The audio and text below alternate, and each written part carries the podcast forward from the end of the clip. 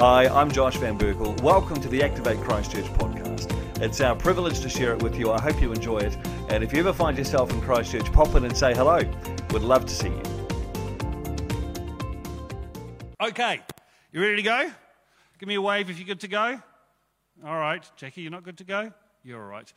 Give me a wave back in your lounge churches if you are good to go. So we're talking about the book of Acts. And you'll remember that last time I talked about, quick recap, I talked about the Holy Spirit, and I said that you can't talk about the book of Acts without talking about the Holy Spirit. He's a big player in the book of Acts. And so we ended up talking a lot about the Trinity, which was fun, I thought. And I made two really kind of big statements about the Holy Spirit. The first statement I made was that the Holy Spirit is God. He's not a part of God. He's not one-third God. He's not an aspect of God. He's not a function of God. He's not a form of God. He is God. He's as much God as God is God or as Jesus is God, because they are all one being. And so the logic tells us that the Holy Spirit must be God. And so some language around that I'm finding helpful in my life now is that I'm now calling God, God the Father. I call Jesus, God the Son. And I call the Holy Spirit, God the Holy Spirit. And that just is helping, that language is helping reinforce for me the idea that the Holy Spirit is God. Because if I'm honest, I don't know if I necessarily really computed that. And I think a lot of Christians, if you were put on the spot and asked to rank the Trinity, you'd go God at the top, Jesus in the middle, Holy Spirit down the bottom. And it's not like that, right? It's not vertical, it's horizontal. They are all God. So that was the first thing that I said. The second thing I said was that also the Holy Spirit is a person, which is also really helpful. He's not a mist. He's not this ethereal presence. He doesn't float around. What's tricky is that he can manifest in a lot of different ways, but ultimately, at his core, he's a person. Like Jesus is a person, Holy Spirit is a person. And so when you relate to the Holy Spirit, you have to relate to him as a person. He has attitude. He has personality. He has characteristics. You can sit down and talk with him just as you would sit down and talk with a real-life person. Okay, and so that also helped me. And then I also gave us two jobs that the Holy Spirit has. His two biggest jobs. The first one is to always point people towards Jesus, to direct people towards Jesus, to promote Jesus. As Christians, we are in a Christ-centered faith. Our faith revolves around Jesus Christ. He is the cornerstone. He is the foundation. Jesus Christ is perfect theology. So you never find the Holy Spirit promoting himself above Jesus. You never find the Holy Spirit saying, hey, look at what I can do. Look at this magic trick over here. He's always directing our attention towards Jesus. And the second role of the Holy Spirit is to, and as he directs our focus towards Jesus, it is to make us more like Jesus. And this has actually, I'm going to camp here for just a moment, because this has actually been a super big deal for me. I've been a Christian my entire life, and there are times in my Christian life where I have found it easier to connect with God, easier to get excited about God, easier to get passionate about God. And then there have been a lot of times in my life, including since becoming a pastor, where I've found it harder to get excited about God. Has anyone ever found it harder to get excited about God? You're nodding, but you're too scared to put your hands up because everyone can see you on camera. It's fine. Yeah, put your hands up back at home as well. Have you ever found it harder to get passionate about God? Like reading your Bible. Sometimes you're like, reading my Bible, oh, just consume it. And other times you're like, ugh. Is it just me? Some are like, I haven't read my Bible today, but if I do it, I'm just doing it out of obligation, and God wouldn't want that, right? Sometimes it's hard to fast or do, like, all these spiritual disciplines. They're hard. And I've been asking myself, like, I think it's okay to recognize it takes discipline to be a Christian. Like, discipline is where we get the word disciple from. It's the same kind of root word. But it shouldn't be a hard slog, day in and day out, week in and week out, you know, year after year, like, ugh. That's not a relationship. That's just obligation. That's not fun. And so I had this sort of, as I was reading my Bible and learning about the Holy Spirit and reading about the number of times that Paul says, hey, you need to use the Holy Spirit in this. You've got to get partner with the Holy Spirit. You've got to do this with the Holy Spirit. I was like, you know what my problem is? So many times I try and do things out of, to use a Christian term, out of my flesh, right, as opposed to my spirit. And the Bible talks about the fact that we are flesh, but we're also spirit. The problem with trying to generate enthusiasm out of your flesh or generate passion out of your flesh. It's not that your flesh is necessarily bad, although there are some scriptures that would lead you in that direction, but more to the point, it's that your flesh is dead. You can't generate enthusiasm from a dead person. It's like, imagine if you were walking down the road and you saw a guy with a horse on the ground and the horse was dead and he's kicking it and he's whipping it and he's yelling at it and he's swearing at it, and you go, like, dude, what are you doing? And he says, I need this horse to get me to where I need to go, to get me to town. And you're like, well, you can kick it as much as you want, mate, but that horse is dead. You know, you can whip it as much as you want, but that thing's dead. It's got flies blowing around its tail. But that's how we try and live our Christian life a lot of the time. We're whipping our body. We're getting angry at it. We're kind of trying to stir this thing up. It's like your body's dead. Paul said, I no longer live, but Christ lives in me. Galatians 2:20, Paul says, I have been crucified with Christ and no longer live.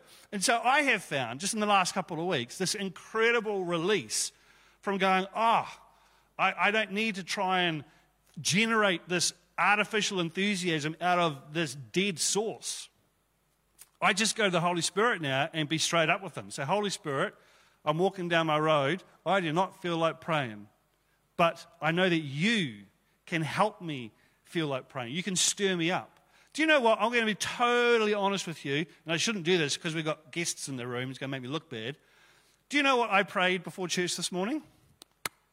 I sat in my car at 9:20, and I said, God, I do not want to go to church this morning. I said this out loud. I said, I want to go home and play PlayStation. I said, I want to watch a movie. That's what my body wants to do. That's what my flesh wants to do. But I know that my spirit wants to worship you, and my spirit wants to see people set free, and my spirit wants to connect with you. So Holy Spirit, can you just come now? This is me sitting in my car. Come now and just give me some enthusiasm, give me some passion, like connect with my spirit and stir that thing up. And I just sat there for 30 seconds and I was like, yeah, now I'm excited about church, right? There's very little difference, but man, it's making a massive difference. So I want to encourage you, don't feel that you've got to force yourself and all the stuff. Just start partnering with the Holy Spirit. Just say, hey, my body's dead. There's no point trying to whip this thing into life. Just use the Spirit. Is that cool? Everybody watching back home? That's cool? All right. Now, we're going to open up our Bibles to Acts chapter 2. We've been working through the book of Acts so slowly. Do you know that Cornerstone started working through the book of Acts at the same time that we did? And they're up to like chapter 10. And we've just started chapter 2. It's so embarrassing. All right, Acts chapter 2. I'm going to read out a chunk, and then I hope you guys are hungry because I've got some takeaways. It's a joke. So I'm going to give you some takeaways. You guys couldn't hear it because the microphone's not coming through, but there was uproarious laughter just then. The microphone's not picking it up. All right, so let's read through these, and then we're going to circle back at this passage, and we're just going to look at 5 takeaways about the Holy Spirit. Is that cool? You right, David? Good. All right. When the day of Pentecost came, they were all together in one place. I want you to put a pin in that. We're going to come back to that thought. Suddenly, a sound like the blowing of a violent wind came from heaven and filled the whole house where they were sitting. Put a pin in that. We're going to come back to that. They saw what seemed to be tongues of fire that separated and came to rest on each of them. And all of them were filled with the Holy Spirit and began to speak in other tongues as the Spirit enabled them. Put a pin in that. We'll come back to that. Now, there were staying in Jerusalem God-fearing Jews from every nation under heaven. The reason that there were so many Jews there was because it was the time of Pentecost, right? It was sort of this whole sort of Passover Pentecost period, which in the Jewish calendar is like the ultimate annual celebration. Do you remember earlier in the Bible, some of you will know, when Jesus was 12, he got taken to Jerusalem by his parents, and then they left him behind? And they didn't notice that he wasn't with them until they were a day on their way back, and then they had to turn around and come back, and then it took them a whole other day. That's what they were doing. They were coming to Jerusalem for this kind of period of time. It was something that all the Jewish people did every year. It was like Jerusalem would just explode in size. It's like we were up in the Coromandel for our holidays. The tour bus driver was saying, oh, there's like, you know, because we were there during school term, because we homeschool. And he said, oh, there's like 1,000 people here at the moment, but over the Christmas period, it goes up to like 120,000 people.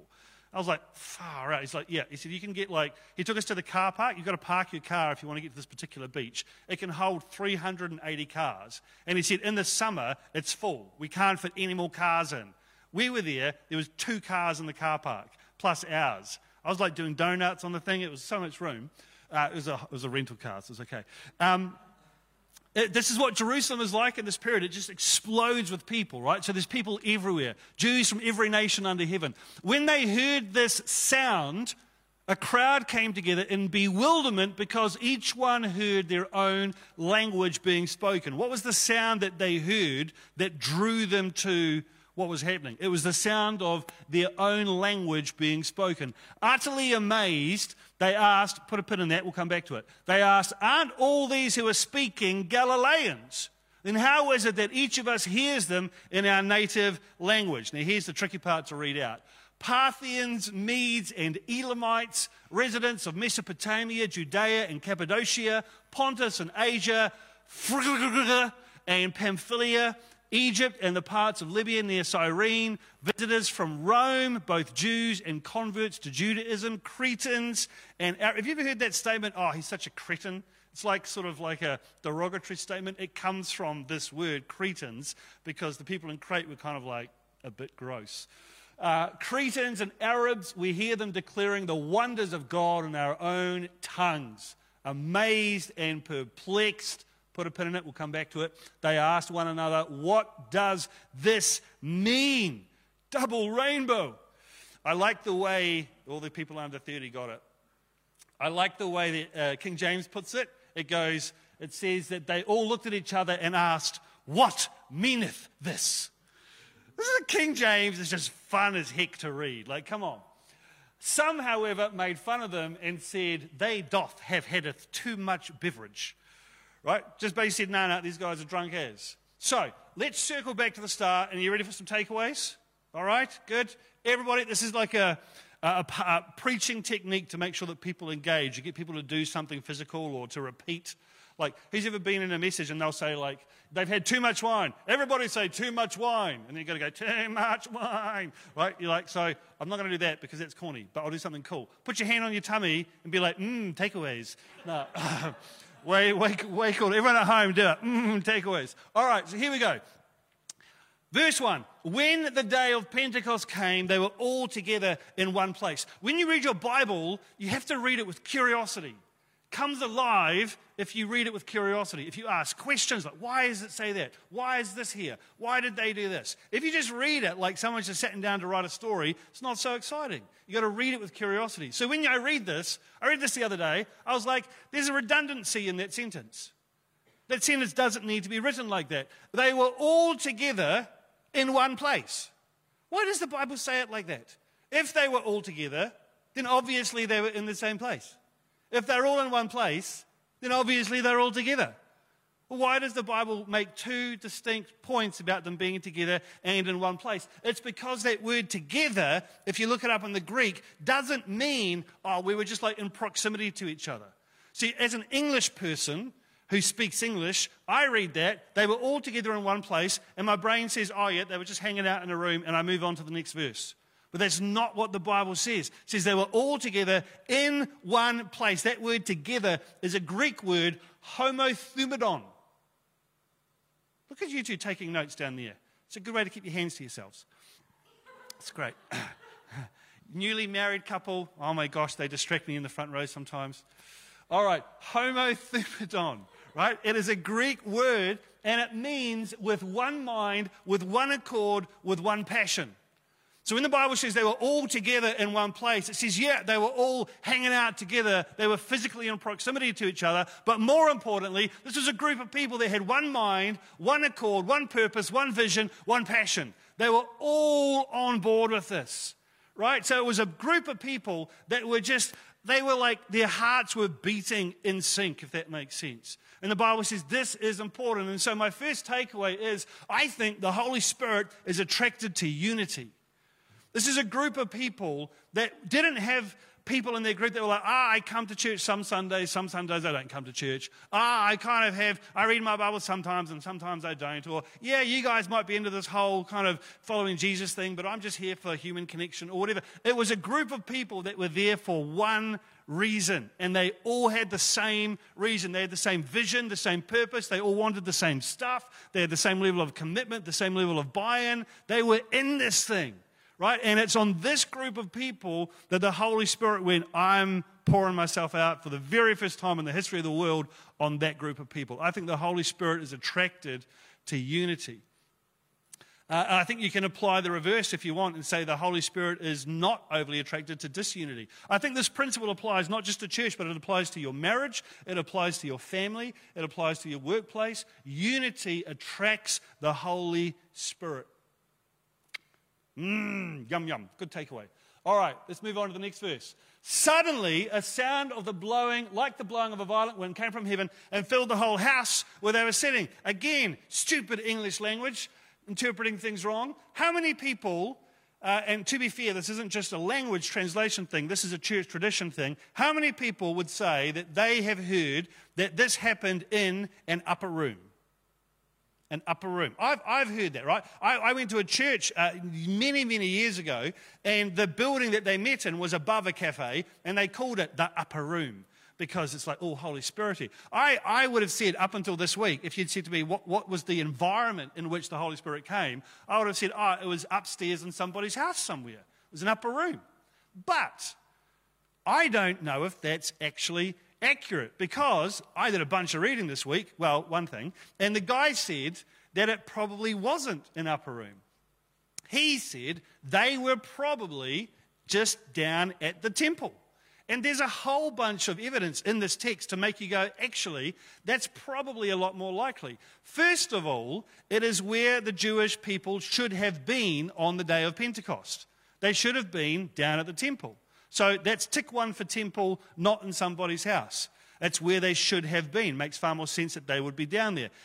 Tick number two, we know from Acts chapter 1, the Bible says there was about 120 believers.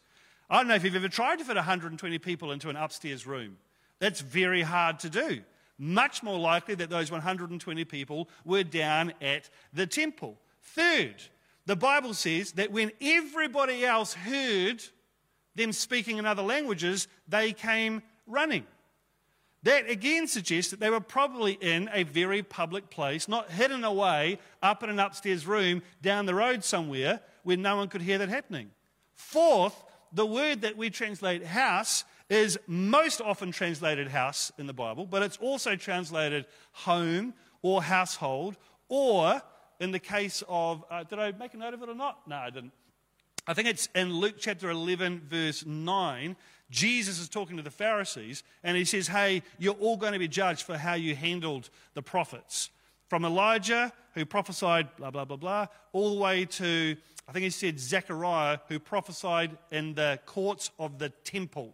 And that word temple that Jesus uses is the exact same word that we translate house there. So actually, I think when you put all of these things together, there's a far more credible case for this happening down at the temple. That's where they should have been. It's where you'd fit 120 people. It was a public place because everybody heard them talking, and it's a word that is often translated temple. And I've heard people say, oh, but they were in the upper room because they were hiding. They were hiding from the people that killed Jesus. I'm like, well, I would have bought that if this had happened 2 or 3 days after he was executed, but this is a full 50 days later. He's come back from the dead. He spent 40 days walking around town with them. Over 500 people, the Bible says, saw Jesus back from the dead. These 120 believers are not cowering in fear that maybe they got things wrong. They are completely adamant that they are in the right, that Jesus came back from the dead. They've just seen him go up to heaven, for goodness sake. They're not hiding in an upper room somewhere. So, I can't prove this. I think I did a pretty good job, but I can't prove it. But I would say, point number two, I reckon the Holy Spirit first showed up at church. And I just want to make a little wee plug this morning for church, for coming to church. I've talked with a few different people. Some of them might be watching right now this week, and so I'm not speaking out of turn, but I believe in church. I believe in bringing people together And the way that we do it in 2022 is we do it once a week on a Sunday morning. Just seems to work best for everybody's work calendars. It's a couple of hours. We get a chance to do connection, to worship God together. And when you look throughout history at the big explosions of the Holy Spirit, it almost always happens with a group of people that have come together. Might not necessarily be a quote-unquote church service, but there is a coming together of people. Whether it's the Welsh revival, whether it's the Azusa Street revival, whether it's, you know, the revivals that are happening overseas, they're happening in a corporate context. I think the Holy Spirit is attracted to when a group of people come together with one heart, one mind, one passion, and he's like, I want to be a part of that. So I just want to give a plug for church. I know that there are times when people say, you know what, I'm going to, it's not, God's everywhere. And I would agree with that. I'd say, yes, God is everywhere. But it seems to me the Holy Spirit likes to really focus his attention on church a lot of the time. So, Holy Spirit first showed up at church. Yum, yum, takeaway. Sorry, you almost got into a bit of an accent there. That was inappropriate. All right, 3. They saw what seemed to be tongues of fire that separated and came to rest on each of them. And all of them were filled with the Holy Spirit. I made this point on Monday night at our worship night. The Bible doesn't say that they saw the Holy Spirit come down and rest on Peter, who was leading the church. Doesn't say they saw the Holy Spirit come down, break into 12 different tongues, and land on each of the apostles, the 11 apostles plus Matthias, who had been anointed one of the 12 earlier. Doesn't say that, it doesn't say that they saw in a culture where men were elevated, I'm not saying it's right, I'm just saying that was the culture, men were elevated above women and children. It doesn't say the Holy Spirit came down and landed on all the men in the room. Doesn't even say the Holy Spirit came down and landed on all of the adults.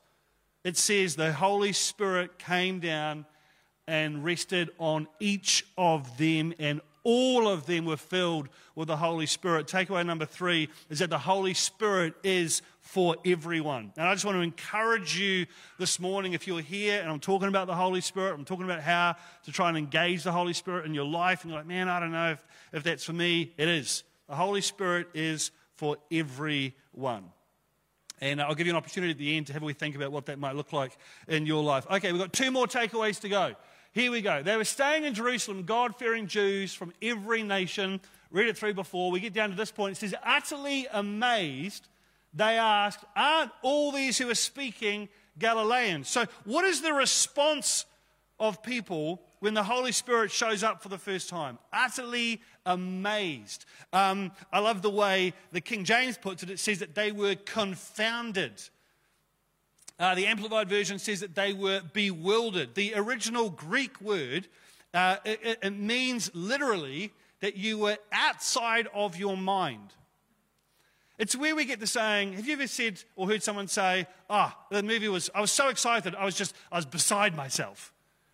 Have you ever heard that saying? I was beside myself. What does that mean? I was beside myself. That means that you came out of your body and you were standing beside yourself. That's just how excited you were. You had an out-of-body experience. It's a weird thing that we say, I was beside myself. But that is exactly the word that is being used here. In fact, one of the definitions of the Greek word is literally insane. This was driving people crazy. In fact, if we skip through all those places where they came from down there, amazed and perplexed. So the Holy Spirit comes, he pours himself out on people. They respond in this really unique way, and everybody that is around them is completely unable to comprehend or process or, you know, wrap their head around what is going on. And I had to try and think real hard about, well, what is the takeaway here? And in the end, I just came up with this. The Holy Spirit hurts your brain. Right? It's just, he does. The problem is that we are intellectual people, and we see something happen. We see someone experience the Holy Spirit, and maybe they shake a little bit, or maybe they fall over, or maybe they laugh, or maybe they cry. And our brain goes, I need to try and work out what's happening here. And I think we can see from Scripture, man, don't even bother. Don't even bother. It is meant to completely fry your circuits, because it's God showing up in a person. And I've said many times, man, if I'm going to serve a God that's the creator of the universe and an all-powerful being, I want to serve a God that is so far beyond my understanding, not a God that I can wrap my head around. I'm not interested in serving a God who shows up and I go, yep, makes sense, probably what I would have done. Like, that's a scary thought, right? So these people are having all of these kind of responses. And I just want to pause here for a moment too and just make a note of that last line. Some, however, made fun of them and said they have had too much wine. And I wonder, like, there's no names mentioned here. There's no identities given away. But there were actual people that were witnessing the birth of the church, that were witnessing the Holy Spirit being poured out on a group of people, and they just laughed and wrote it off. And I reckon that's a scary place to be. And I know it's really hard sometimes because we're all a little bit cautious about excesses and people getting carried away and stuff. But there's this part in the Bible where there's a very wise Pharisee called Gamaliel. And the Pharisees are freaking out about Jesus and, more importantly, about the disciples. Jesus has now gone up to heaven. The disciples are walking around. They're doing all this crazy stuff. They're healing people. They're breaking out of prison because angels are busting them out. We'll get to all these cool stories soon. And the Pharisees are like, what do we do with these people? How do we suppress this? How do we oppress this? And Gamaliel, this wise Pharisee, he says, guys, don't even worry about it. Because if God's on it, flip, there's nothing you can do to stop it. And if God's not on it, eventually the truth will out. It'll die a natural death. People will lose interest. They'll move on to something else. We don't have to worry about it. And I think sometimes we fall into that same trap as the Pharisees did, where we see people experiencing the Holy Spirit, and we're like, oh, is that God or is that not God? I don't know if I want to support that if it's not God, but then I don't want to not support it if it is God. I just think sometimes we just need to chill out, like calm the farm. But like, if it's God, then what God wants to happen will happen. And if it's not, then it'll just kind of fizzle out. Don't stress. I think we want to avoid as much as possible putting ourselves in a position like these guys did where we make fun of people and we laugh at them. That's just not cool. All right, Holy Spirit hurts your brain. And I can't remember what my fifth point is because I wrote it last night while I was multitasking. Somehow, I think I did my fifth point already. I'm just too far ahead. What was it? Oh, there you go. Manifestations of the Holy Spirit are sometimes ridiculed. And so just to circle back and repeat myself, don't do that. There you go. All right, makes sense? So 5 takeaways, which you can kind of see on the side, but I actually need to make my PowerPoint a little bit smaller because it actually goes past the screen. 5 takeaways. Number 1, the Holy Spirit is attracted to unity. Number 2, the Holy Spirit first showed up at church, I think. I wouldn't categorically say it's true because I wasn't there, but I reckon. Number 3, the Holy Spirit is for everyone. There is no one alive that the Holy Spirit is not interested in joining up with. Number 4, the Holy Spirit hurts your brain. That's all right. It's okay to have a hurting brain. I'd rather have a hurting brain than not.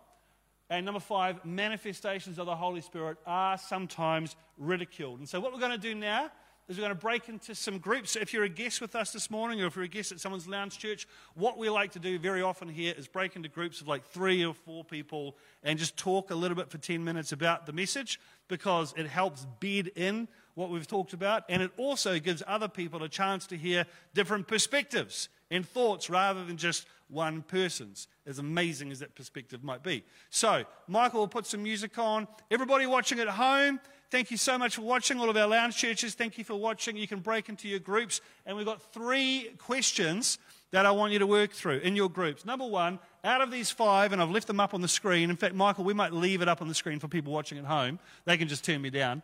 Out of those 5 things, which one resonates with you the most? Which one made you go, I like that point. I hadn't thought about that point the most. And then the second one is why. So if, for example, it was... the Holy Spirit is attracted to unity, like one husband may have poked his wife at that point.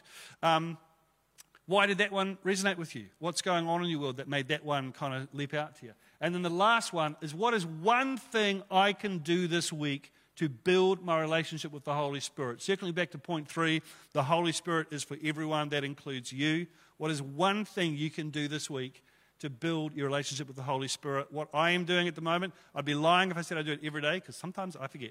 But most days, I am now praying, Holy Spirit, help me to get more excited about God.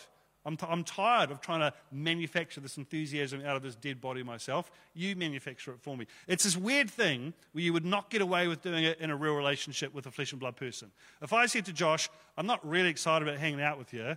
I'm not overly enthusiastic about getting to know you. But if you could do something to make me excited about hanging out with you, then maybe I would. Like, you couldn't get away with that in real life, but God's so awesome that he's actually wired it that way. That's why Jesus said you need the Spirit to do all this kind of stuff. So God has made a way for us to have a relationship with him and is even prepared to help us develop the, the spiritual disciplines that we need and the feelings and the vibes even to get to know him, because he's that awesome. All right? So we'll leave those things on the screen. I say a big goodbye to everybody that is watching online. In fact, let me pray at the end, then we'll break into groups. Is that cool? All right, Heavenly Father, thank you for today. God, I thank you, like that old song says, that this is the day that you have made, and we will rejoice and be glad in it. Holy Spirit, thank you for coming into this world.